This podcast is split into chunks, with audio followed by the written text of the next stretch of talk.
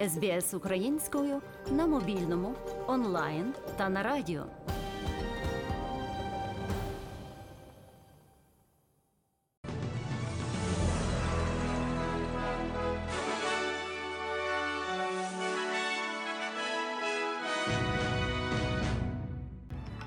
Найголовніше на цю годину.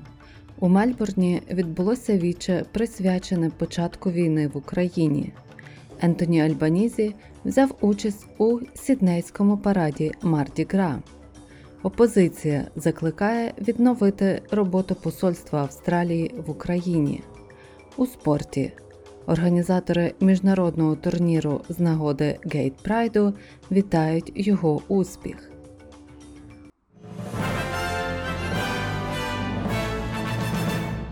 А тепер докладніше про ці та інші події. Ентоні Альбанізі став першим чинним прем'єр-міністром Австралії, який взяв участь у сіднейському параді Марді Гра. Вчора ввечері Ентоні Альбанізі приєднався до десятків тисяч людей у ході 45-го параду Марді Гра. Політик очолив групу Rainbow Labour. У 2016 році Малькольм Тернбул став першим чинним прем'єр-міністром, який відвідав щорічний захід, але не брав у ньому участь. За словами пана Альбанізі, його участь у параді є виявом поваги до рівності.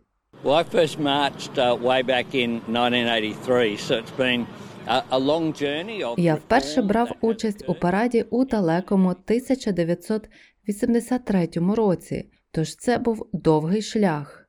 У 1983 році люди проводили кампанію на основі права, і, звичайно, 5 років тому ми побачили рівність шлюбів. Це просто надихнуло всіх, це не зменшило чиїхось прав, це просто дало ті самі права групі людей, які раніше їх не мали. У знак поваги до культури перших націй під час Марді Гра ходу очолила платформа аборигенських народів.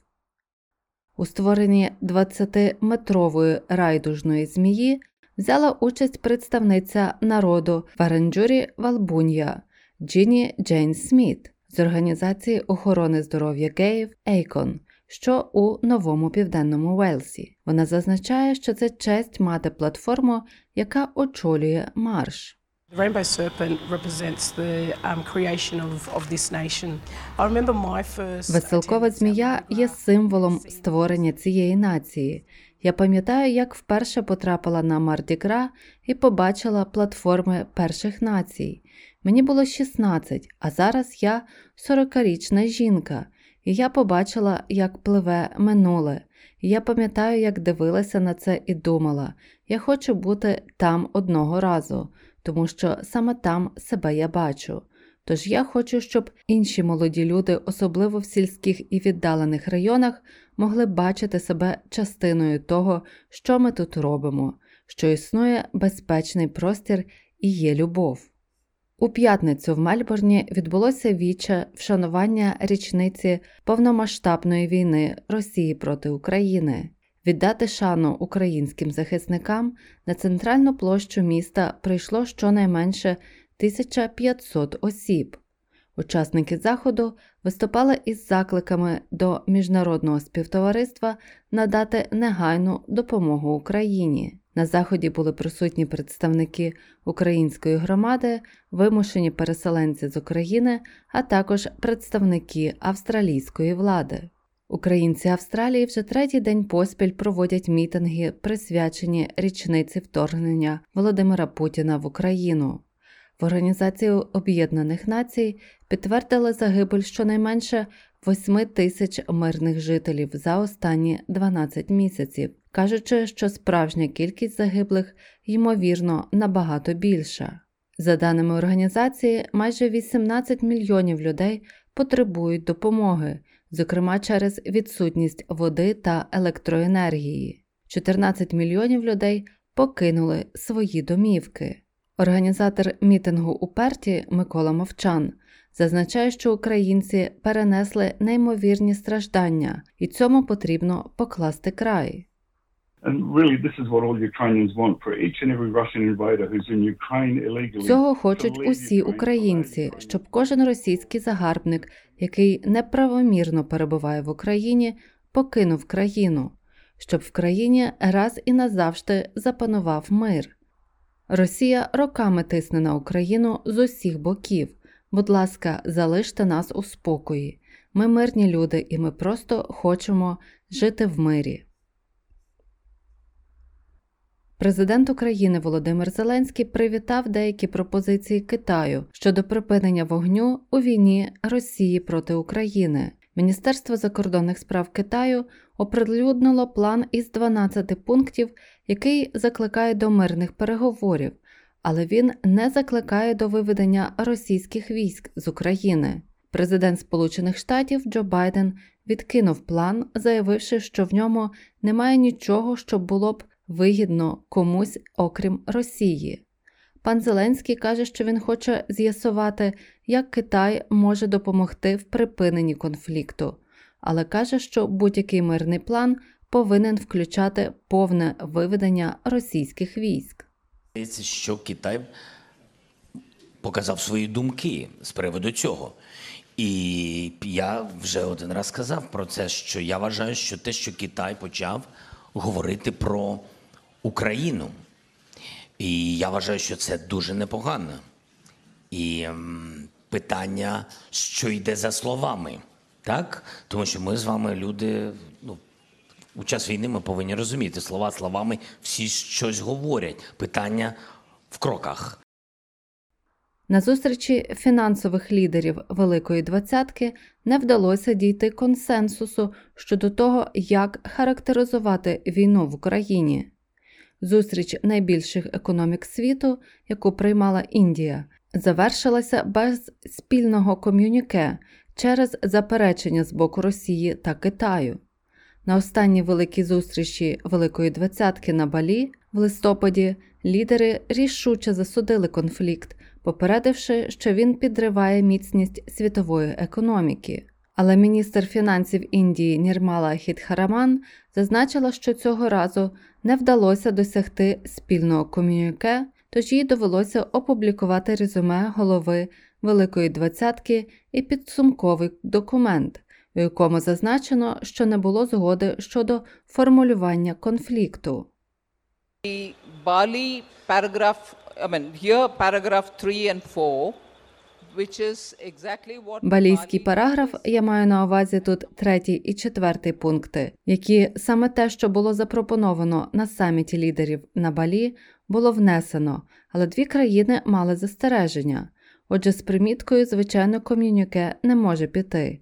І отже, це вийшло резюме голови та підсумковий документ. У федеральній опозиції вважають, що Австралія повинна розглянути питання відновлення посольства в Києві після заяви українського президента Володимира Зеленського, що він вітав би відновлення дипломатичної присутності Австралії у своїй країні. Таке побажання український лідер висловив під час телевізійної медіаконференції, відповідаючи на запитання головного міжнародного кореспондента СБС Бена Люїса. У заяві в Твіттер представник федеральної опозиції Сеймон Бірмінгем зазначив, що настав час знову відкрити посольство, як це зробили інші союзники України. Він також зазначив, що Австралія має посольство в зонах конфлікту від Іраку до Афганістану. Австралія закрила своє посольство в Києві після початку війни в лютому минулого року. Міністерство закордонних справ і торгівлі заявляє, що проблема з безпекою залишається, але рішення можуть переглянути. Віце-президент української громади Нового Південного Уелсу Андрій Менцинський зазначає, що відкриття посольства в Києві сприятиме налагодженню тісніших зв'язків. Але зрештою він каже, що рішення має приймати федеральний уряд.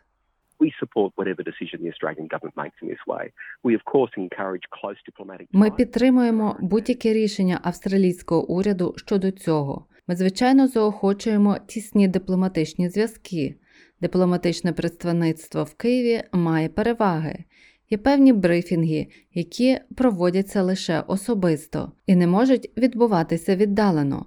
Однак ми розуміємо, що є певні проблеми з безпекою, і нехай федеральний уряд вирішить їх.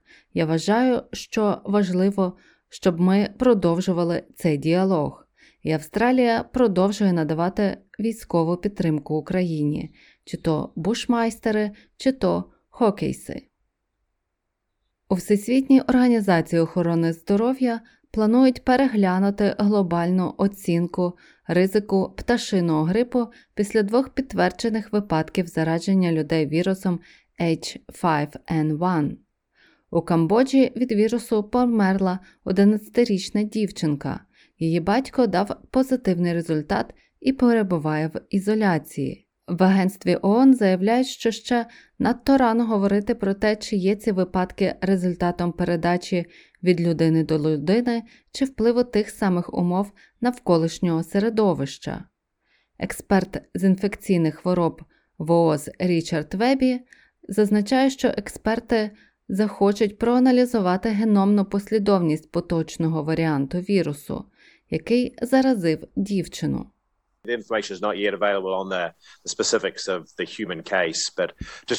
Інформації in щодо особливостей людського випадку поки що немає, але додамо лише те, що в Камбоджі останніми роками повідомляється про наявність вірусу у птахів.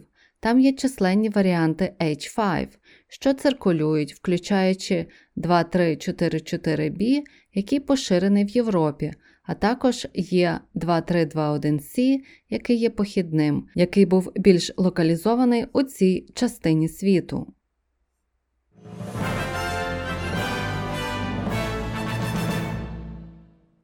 А тепер до новин спорту. Організатори міжнародного футбольного турніру, який проходив у Сіднеї в рамках World Pride, кажуть, що вони задоволені успіхом чотириденного змагання. Турнір є 24-м чемпіонатом світу Міжнародної асоціації футболу геїв і лесбіянок. Це дозволяє футболістам з цілого світу, представникам різної сексуальності та статі збиратися разом, щоб займатися спортом і популяризувати його в цілому світі. Сара Мідглі допомогла організувати турнір. Вона зазначає, що подія матиме тривалий вплив. Uh, um, Такі турніри можуть справді надихнути майбутнє. І мій клуб засновано у 1985 році, коли група лесбійок зібралася разом, утворивши команду. Вони зробили собі форму, вони зробили власні трофеї. Він став одним з найбільших лесбійських футбольних клубів у світі. Чим ми справді пишаємося сьогодні. Тож я думаю про таку трансформацію з часом. Безперечно, такі турніри можуть надихнути багато змін.